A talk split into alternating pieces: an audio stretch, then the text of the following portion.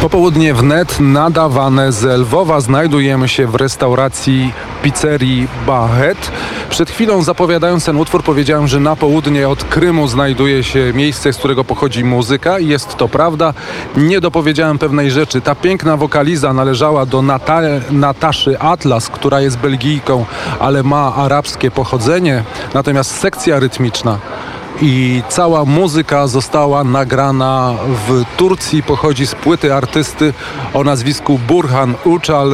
Jest to wielkie nazwisko, gdy mówimy o etno-jazzie tureckim. Nagrał kiedyś taką fantastyczną płytę Groove ala Turka.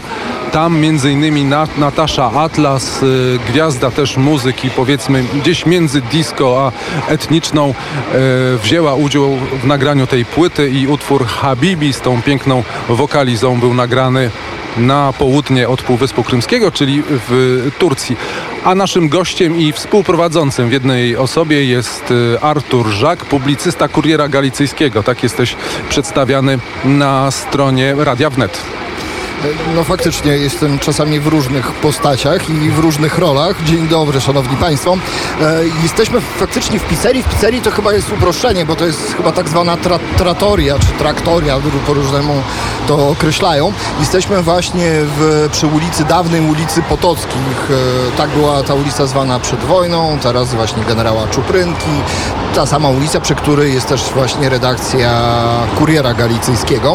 Czuprynki bo to jest nazwa, która jeżeli ktoś nie kojarzy historycznie, kim był Czuprynka, to wydaje się taką sympatyczną, miłą nazwą kojarzącą się z y, gęstymi włosami albo z grzywką, a to pseudonim kogoś, kto nie najlepiej zapisał się w polskiej historii. No, no niestety tak, to jest jeden z dowódców e, między innymi, to znaczy to zależy w którym okresie, tak, bo to był kiedyś dowódca też e, strzelców, jeden ze strzelców siczowych, a później generalnie jeżeli chodzi o drugą wojnę światową, to jest jeden z dowódców e, UPA, czyli w tym wypadku twórca nawet, e, twórca nawet UPA. Ale mniejsza z tym, tutaj troszeczkę odbijamy się od tematu. Chciałem powiedzieć o dzielnicy. Dzielnica powstała mniej więcej na przełomie XIX i XX wieku, w tym wydaniu, w którym my teraz ją widzimy.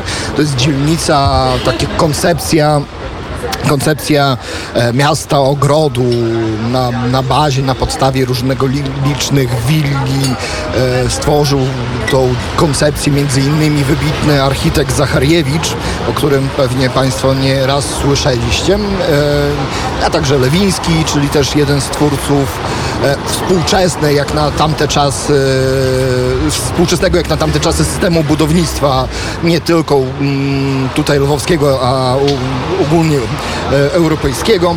Co prawda chyba też e, to ta koncepcja miasta ogrodu e, troszeczkę teraz została za, za, zatracona niestety właśnie przez ten ruch, który Państwo słyszą też w tle, ale już przechodzę do aktualności. Dzięki temu jesteśmy autentyczni, słychać miasto.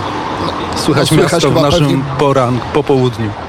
No, czyli, czy, czyli słychać, że to jest żywa audycja, a nie jakaś nagrana z puszki, więc jesteśmy żywymi ludźmi, żywe miasto, żywe ulice i żywa, żywy transport, komunikacja, a także samochodem. E, ale przechodzimy chyba do aktualności, bo widzę, że ty, Wojtek mnie już troszeczkę gani, gani wzrokiem. Dwa dni temu miała miejsce straszna no, jeszcze nie zdecydowano, nie orzeczono dokładnie co, więc nie, nie, nie użyję tego słowa. Straszna, straszne zdarzenie. Ciało szefa domu białoruskiego na Ukrainie Witala Szyszowa zostało znalezione w, Kijow, w Kijowie. Paweł Bobołowicz regularnie informował o tym e, w radiu wnet, a cała ta historia ma bardzo dziwny ciąg dalszy. Zgadza się. Witalij Szyszow, może tylko tak skrócę, wybiegł na, po, pobiegł na poranny jogging, nie zjawił się w domu, zaczęli go szukać, zostało, zostało zgłoszenie na, na policję, policja szukała, w pewnym momencie przerwała poszukiwania na kilka godzin, no i niestety w takim parkolesie znaleziono ciało Witalija Szyszowa, powieszone. E, wiele wskazuje na tym, że to nie była śmierć samobójcza, no ale tak jak Wojtek powiedział, no, do, do, do wyników śledztwa musimy się opierać na tym, co, co, mam, co wiemy dotychczas. E, dlaczego o tym też e, chciałem powiedzieć dzisiaj, bo zastępcę Witalija Szyszowa mm, zastępcę właśnie tak jakby dyrektora właśnie Białoruskiego Domu w, Ki w Kijowie e, nie wpuszczono na teren Ukrainy.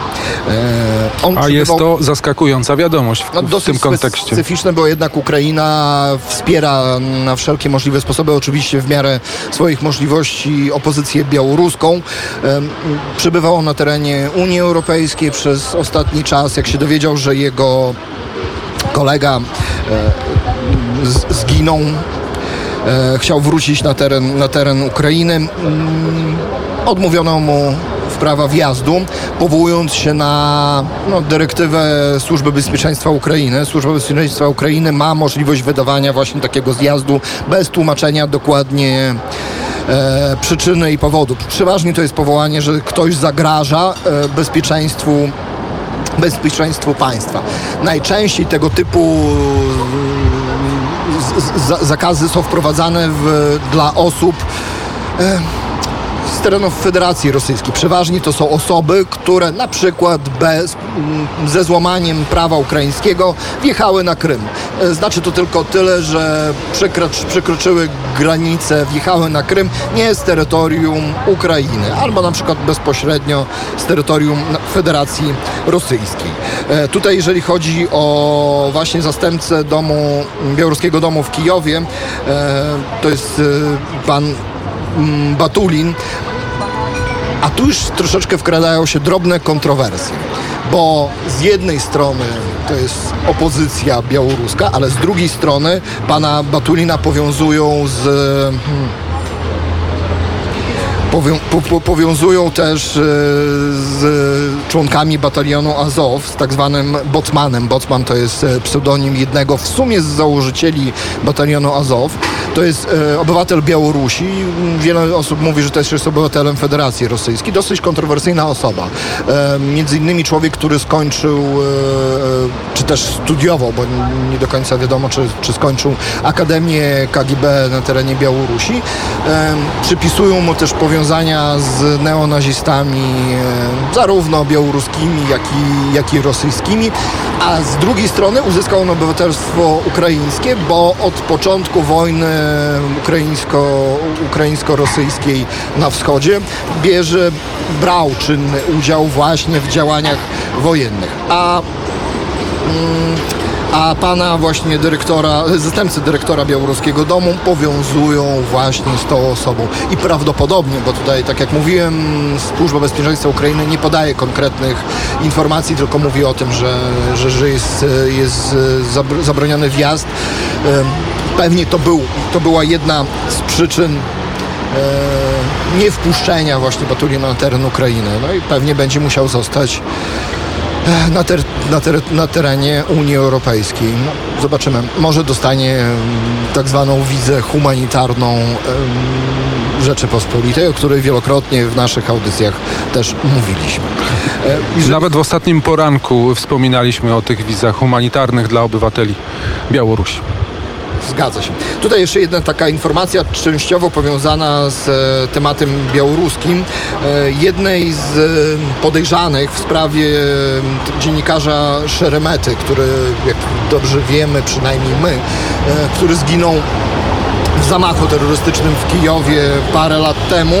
E, dokładnie lekarkę, kardiochirurga Julię Kuzmenko, e, zmniejszyli jej tak, tak, tak zwaną sankcję. Wcześniej ona przez wiele miesięcy jako podejrzana e, przebywała w areszcie śledczym. Później, po wielu miesiącach przytrzymywania, wprowadzono jej areszt domowy, założono tak, tak, tak, zwaną bransoletkę, która ma pilnować, kontrolować jej miejsce położenia.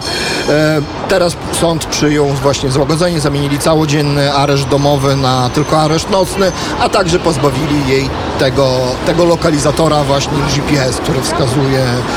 Więc widać, że ta sprawa z, e, trochę się roz mywa, mówiąc e, tak kolokwialnie, bo na początku były bardzo śmiałe stwierdzenia ówczesnego ministra spraw wewnętrznych, że właśnie znaleźli, wskazali, że to są właśnie winowajcy danego, danego wydarzenia i w sumie z każdym miesiącem tak naprawdę sprawa no, traciła, nazwijmy to, impet. Był dosyć duży opór e, społeczeństwa obywatelskiego, e, które non-stop e, domagało się bardziej konkretnych e, dowodów na na to, że, że, że, osoby aresztowane są bezpośrednio, mają, miały bezpośredni wpływ, czy też organizowały bezpośredni zamach na dziennikarza białoruskiego. No, z każdym miesiącem mam wrażenie, że ta sprawa jest coraz no, nie chciałbym tutaj użyć jakichś mocnych słów, ale, ale się tak jakby rozmywa, rozpływa i, i mam nadzieję, że nie okaże się, że po no, wielu miesiącach pobytu w areszcie te osoby są Bogu ducha winne. A kolejna rzecz aktualna. Właśnie w ostatniej audycji, jednej z ostatnich, rozmawialiśmy o e, demontowaniu pomników. Pomnik chwały niedawno został e, zdemontowany w Lwowie i tutaj dzisiaj zgłaszałeś Drohobycz w ramach takiej takiego cyklu, serii, nie wiem jak to nazwać, procesu, który jest nazywany Leninopadem, który spontanicznie zaczął się w czasie Majdanu już y, ładnych kilka lat temu, a który jak gdyby cały czas jeszcze ma gdzieś tam swoje odsłony. No, tak zwany Leninopad zaczął się no, ponad 30 lat temu, dokładnie od y, pierwszych pomników Lenina, które zaczęły właśnie upadać. Ale ty jesteś z Lwowa, a w Kijowie ten Lenin sobie stał. No tak, ale proces jest ciągły i trwały. I zawsze jak jechałem pociągiem i przesiadałem się w Żmerynce, to jest taki ważny punkt y, kolejowy, węzeł właściwie kolejowy, to zawsze to, co, z czym się kojarzyła ta stacja Żmerynka, to był Lenin chyba w takim rudym, yy, brązowym y, kolorze i, i dopiero po Majdanie ten Lenin został yy, spadon, spadzony, jak to się tutaj mówi, a, a w Galicji było troszeczkę inaczej, bo Galicja też jest inna od reszty Ukrainy. No dużo wcześniej wcześniej, bo tak naprawdę wiele pomników Lenina upadło jeszcze przed e, formalnym tak naprawdę rozwiązaniem, czy też upadkiem Związku Radzieckiego, więc Leniny pa padały wcześniej niż Związek Radziecki. To, co w tle Państwo słyszą, to jest prawdziwy Lwów. Korki, hałas, tramwaje. To jest prawdziwy Lwów. Nie to, co w katedrze, to, co w centrum koło katedry. No tak, no w sumie to jest jedna chyba z główniejszych arterii miasta, miasta Lwowa, pomimo tego, że, że bardzo malowniczo położona, z malowniczą, piękną architekturą. Ale właśnie, e, wracamy do Leninopadu. Lenino, Leninopadu. Tutaj akurat, e, jeżeli chodzi o Drohobycz, to tego Lenina już dawno nie było, ale dotychczas e, istnieje taki memoriał, miejsce pamięci i ono jest bardzo różnie określane. Ono jest potocznie nazywane tak zwanym wiecznym ogniem, bo był taki zwyczaj na terenie Związku Radzieckiego, że jak powstawał właśnie taki memoriał, czy też Armii Radzieckiej, czy tak zwanej wojny e, oj, ojczyźnianej, to oprócz e, kompleksu architektonicznego z rzeźbami. Były tak zwane wieczne ognie, czyli przeważnie to była gwiazda, e, z której w której płonął tak wie, wieczny ogień, prawdziwy mm, gaz był do tego używany. I e, w Drohobyczu... Jak to w Związku Sowieckim, prawdziwy gaz. gaz. Gaz dotychczas jest elementem walki, który Federacja Rosyjska używa. E, co prawda ten gaz w Drohobyczu już dawno się nie płonął, e, ale memoriał istniał. E, ale teraz właśnie... Chociaż tu akurat, bo troszeczkę zafałszowaliśmy historię, akurat Drohobycz ma trochę inne tradycje, nie, nie, nie wiążmy wydobywczo, gazowniczo... Nie, nie, nie, nie, nie, nie, mieszajmy ich z rosyjskimi, tutaj troszeczkę za bardzo się zapędziłem. Tu, bardziej ropa i tak, sól, tak, tak, tak, tak. Ale mniejsza, mniejsza z tym. E, ten kompleks istniał, było wiele kontrowersji. Od 30 lat byli tacy, którzy się domagali jego usunięcia, byli tacy, którzy byli temu przeciwni. Teraz e, chyba szala mm, przeważyła właśnie tych, którzy którzy są za, za likwidacją i właśnie zastępca, zastępca burmistrza Drohobycza zapowiedział, że we wrześniu mm, będzie poddany pod głosowanie e, właśnie e, likwidacja tego memoriału e, z późniejszą zamianą jego na jakieś miejsce użyteczności publicznej. Jeszcze to, dokładnie tego nie określono, ale to ma być miejsce funkcjonalne. Oczywiście od razu padają zarzuty, że to jest miejsce objęte ochroną według, według konwencji, że to, że tam leżą, leż, leżą żołnierze. Jest małe drobne szkopu. To w większości nie są żołnierze, którzy polegli w ramach II wojny światowej. To są, tam leżą funkcjonariusze NKWD i późniejszego KGB, którzy zajmowali się walką z partyzantką. No właśnie. I tutaj na dwoje babka wróżyła, czy też ich chronią te konwencje, czy też nie. Em, tutaj trzeba zaznaczyć też jedną rzecz. Nikt nie, nie chce jakoś bezcześcić tego miejsca, czy też e, w sposób e, jakiś barbarzyński przenosić te szczątki. Mm, Tutaj już mniej więcej utorowanym zwyczajem e, główne elementy tego, te, te, tego memoriału mają być przeniesione do mm, jakichś muzeów. Może, może trafi do Lwowa, do Muzeum e, te, Terroru, a szczątki... Muzeum Terroru zresztą ma już chyba całkiem przyzwoitą kolekcję. Nie, nie zdążyłem obejrzeć, ale tam już jest chyba zbiór kilku takich pomników. No właśnie, tutaj akurat taka drobna dygresja z mojej strony. Fajnie jakby to się było, e, zaczęło się już w, w roku na przykład 90, więc pewnie do, do roku 90 by powstał naprawdę potężny, potężny park, muzeum, e, no tak jak wiemy, że na Litwie istnieje. I może tu zawieźmy naszą rozmowę o pomnikach i muzycznie przenieśmy się trochę bliżej Ukrainy. Byliśmy w Turcji, a na zachód od y, Ukrainy, południowej Ukrainy znajduje się Rumunia i tam kiedyś była taka wielka artystka Maria Tenase. To jest żywa legenda do tej pory w, w Rumunii. Wszyscy pamiętają tę artystkę i starsi ludzie zwłaszcza wzdychają do tego, jak śpiewała. Ona między innymi, innymi śpiewała taki piękny utwór Ciuleandra. Posłuchajmy Marii Tenase. Je- Znajdujemy się w Lwowie w restauracji albo pizzerii, albo tratorii, albo traktorii, jak to powiedział Artur Żak, chyba żartobliwie. Wojciech Jankowski i Ar- e, Artur Żak. Znajdujemy się w Lwowie. Słuchają Państwo popołudnia wnet w Warszawie, Krakowie, Wrocławiu, Szczecinie, Białymstoku. Ta lista się wydłuża i być może już kiedyś będzie zbyt długa. Miejmy nadzieję, by ją tak po prostu wymienić. Ci, którzy przyjeżdżają do Lwowa są zdziwieni i ci, którzy mieszkają w Lwowie też są zdziwieni. Polski język w wakacje zazwyczaj królował, dominował, natomiast teraz jest to język angielski, który może tak bardzo nie zaskakuje. Czasami może się usłyszy jeszcze jakiś inny zachodnioeuropejski język, ale najczęściej chyba jest słyszany arabski i bardzo często widzimy kobiety w w tych ubiorach, które w różnych językach y, różnie są y, nazywane, a mi ta nazwa wyleciała z głowy. W każdym razie w takich, że widać tylko oczy. No, Między innymi e, jest jedno z określeń, to jest, że to jest czador. Czador, czador, czador. Faktycznie, mm, o ile lwowianie, lwowiacy się przyzwyczaili do Turków, tak, którzy jednocześnie tutaj e, budują drogi, ale także przyjeżdżają bardzo licznie na weekendy, czy też na, na, na całe tygodnie pobytu e, do Lwowa, to o tyle mm, goście z krajów arabskich, a szczególnie właśnie kobiety w czadorach, faktycznie dziwią lwowiaków. E, nie powiem, że budzą jakieś zastrzeżenia, ale faktycznie taka ilość e, ludzi z całkowicie odrębnej kultury do kultury lwowiaków, no dziwi. Plus do tego bardzo, bardzo widać, jak przedsiębiorcy się dostosowują bardzo szybko. E, Halal, jedzenie halal. na przykład, plus napisy. Na przykład dzisiaj się zdziwiłem, bo na, na jednym ze sklepów sprzedających e, telefony komórkowe bardzo znanej marki e, były przywitania, czyli było na przykład napisane dobry dzień albo łaskawo prosimo, czyli serdecznie zapraszamy.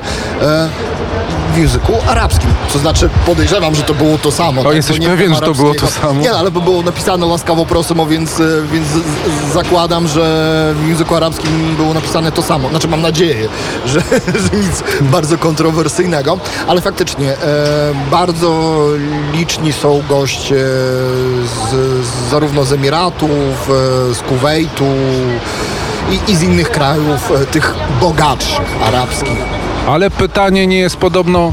Podobno odpowiedź na pytanie, skąd oni się wziął, skąd się wzięli, jest dość łatwa do wytłumaczenia. To nie jest nagła fascynacja tymi terenami, tylko jest to związane z tym, że oni nie mogą wjechać do Unii Europejskiej, a pewnie do tej pory latali do Paryża albo do innych miast y, zachodu. Zgadza się. Plus do tego były, są nowe połączenia lotnicze i, i, i niejako to jest taka namiastka Europy, tak? E, Jeżeli chodzi o o turystów e, z tego, z tego regionu świata. Przepraszam bardzo, jesteś z tego miasta. Jaka namiastka Europy? Dla- Europejskie miasto. Oj, Lwów jest wybitnie europejskim miastem. Tak, faktycznie ktoś mógł mnie źle zrozumieć. Ja mówię, że dla tych turystów to jest taka namiastka Paryża. Tak, e, chociaż pa- Paryż to, to, to w porównaniu z, Lwową, Lwo- Lw- z Lwowem to prowincja. Oczywiście. Znam pewną panią z, y, z Lwowa, która chciała zobaczyć Paryż. Poleciała, zobaczyła i powiedziała, to nie moje miasto. Znaczy w sumie w Paryżu byłem też raz i jednak chyba, chyba, chyba faktycznie to też nie jest moje miasto. A ja Paryż lubię, ale wracajmy do Arabów. No, e, wielu, tak jak mówiłem, przedsiębiorców bardzo szybko się przystosowało. Mm, Zarówno restauracje, hotele, hostele, mm, wypożyczalnie samochodów. Często ludzie właśnie zgłaszają, że ceny poszły w górę, bo jednak e, jednak turyści podnoszą ceny, a, a osoby właśnie z krajów, k- które są bardzo zasobne w ropę i gaz, podnoszą te ceny e, zasadniczo.